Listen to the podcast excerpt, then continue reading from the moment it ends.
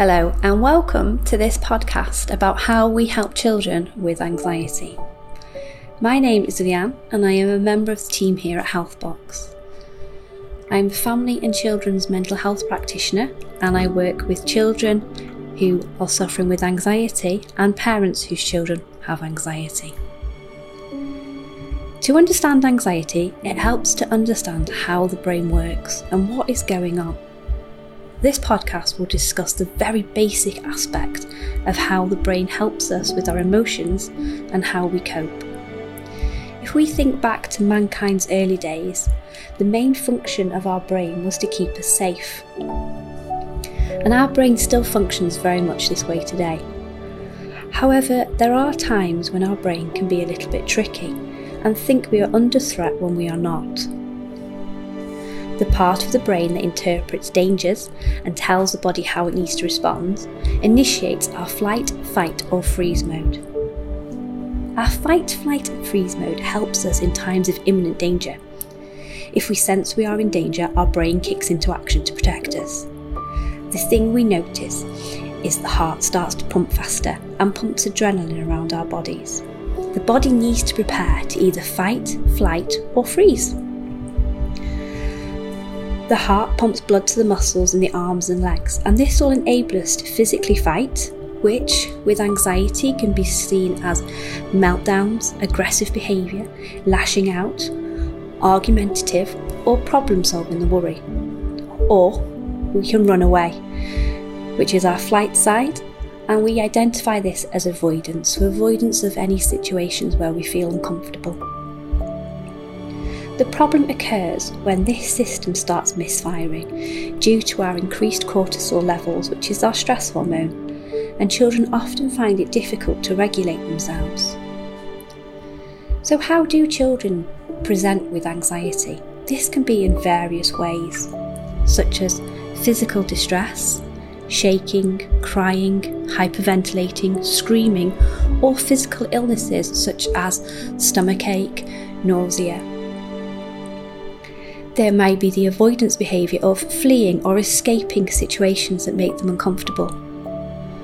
Children often come up with can come out with outright statements of anxiety, such as I'm afraid the house will burn down while I sleep. I'm afraid to sleep on my own.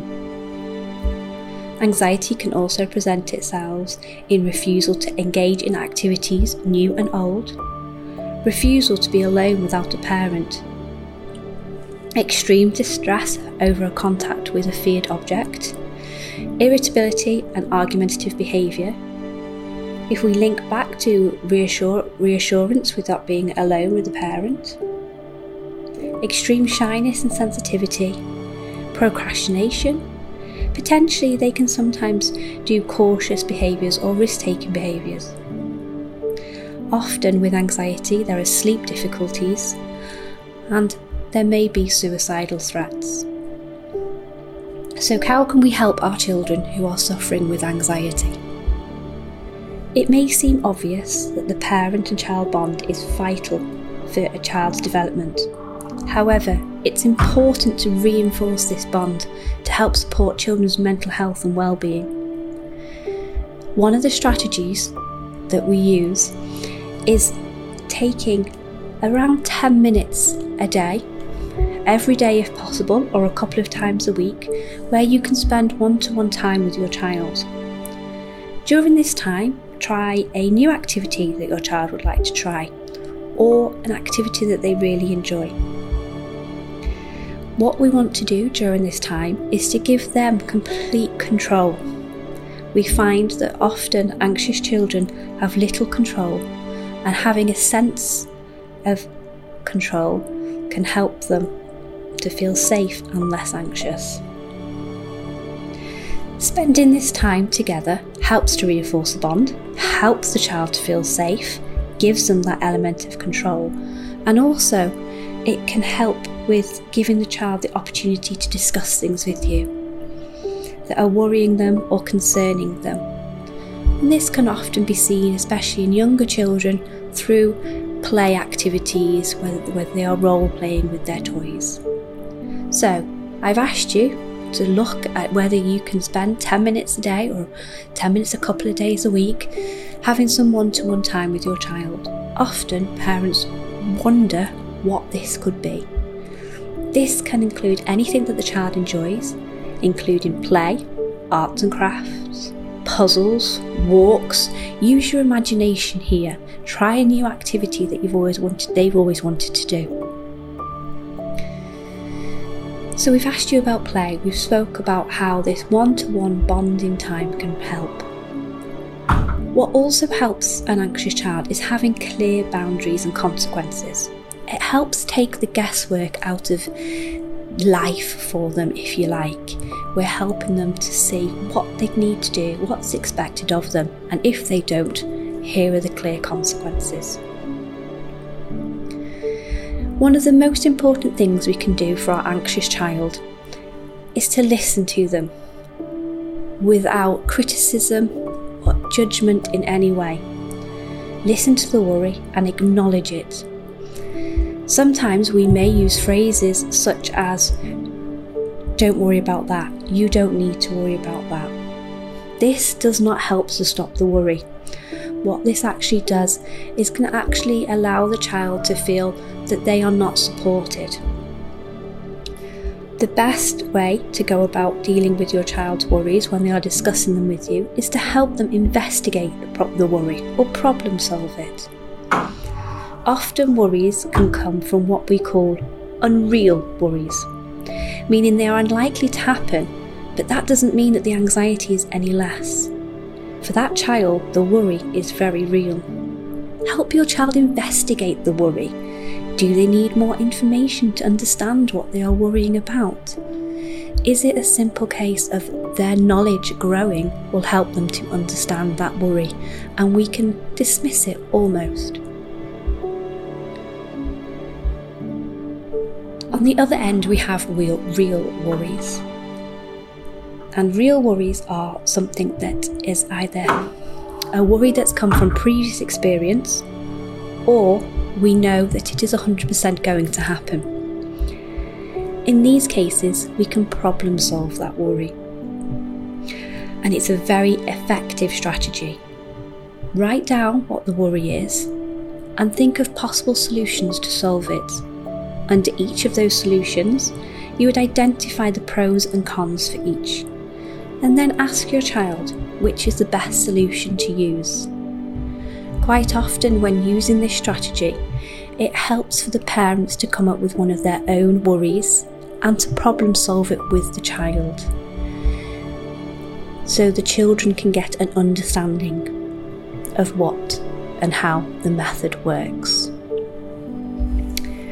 One of the other key things that I often use when I am delivering programs to families and speaking to parents is it's important about how you model yourself.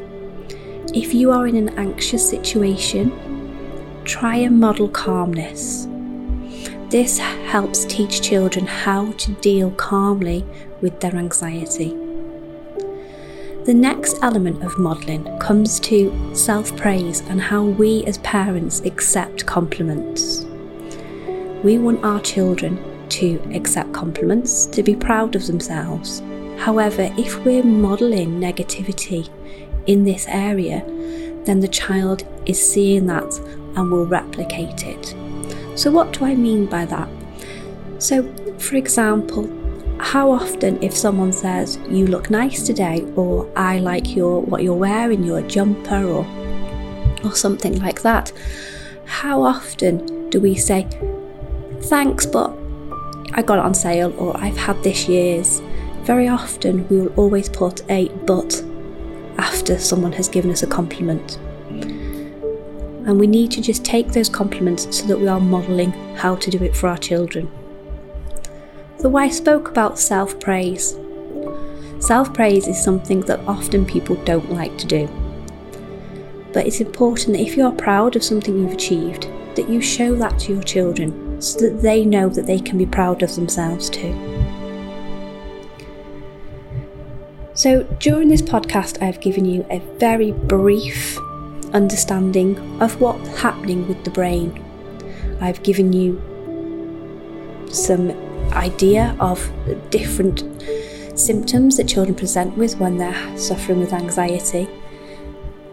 And I have focused on different things that we can try to help that, that bond, to help that child to not overcome anxiety because it's not easily overcome, but to at least to try and make it a little bit easier for them. So we looked at spending that one to one time, that bonding time. Looked at setting clear boundaries, clear consequences. Also identified very briefly the difference between a real worry and an unreal worry and with those, how we can problem solve to help alleviate part of that worry or the worry in total. We also looked at the importance of modelling self praise and modelling how you take compliments, as well as modelling how you deal with situations. There are various strategies you can use as well to help with anxiety, such as worry monsters, worry jars, having a worry time set. There are things like journaling, not just focusing on the negatives of what the worry is, but we also can look at positive journaling. Sometimes a quick look on the internet can help you to discover different strategies that people have used and have found helpful. I always say during my parenting programs, and I'm going to say it here now, is anxiety is not a quick fix. Sometimes we find that one strategy will work one week and the following week it doesn't. Or someone will have used a strategy and go, This works brilliantly, but actually for your child it doesn't work. It's about trial and error, and it's remembering to have patience, not just with your child, but with yourself and the situation. I'm going to sign off from this podcast now, but what I want you to remember is that having an anxious child isn't easy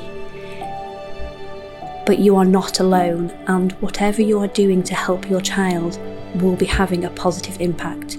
You will be doing a great job.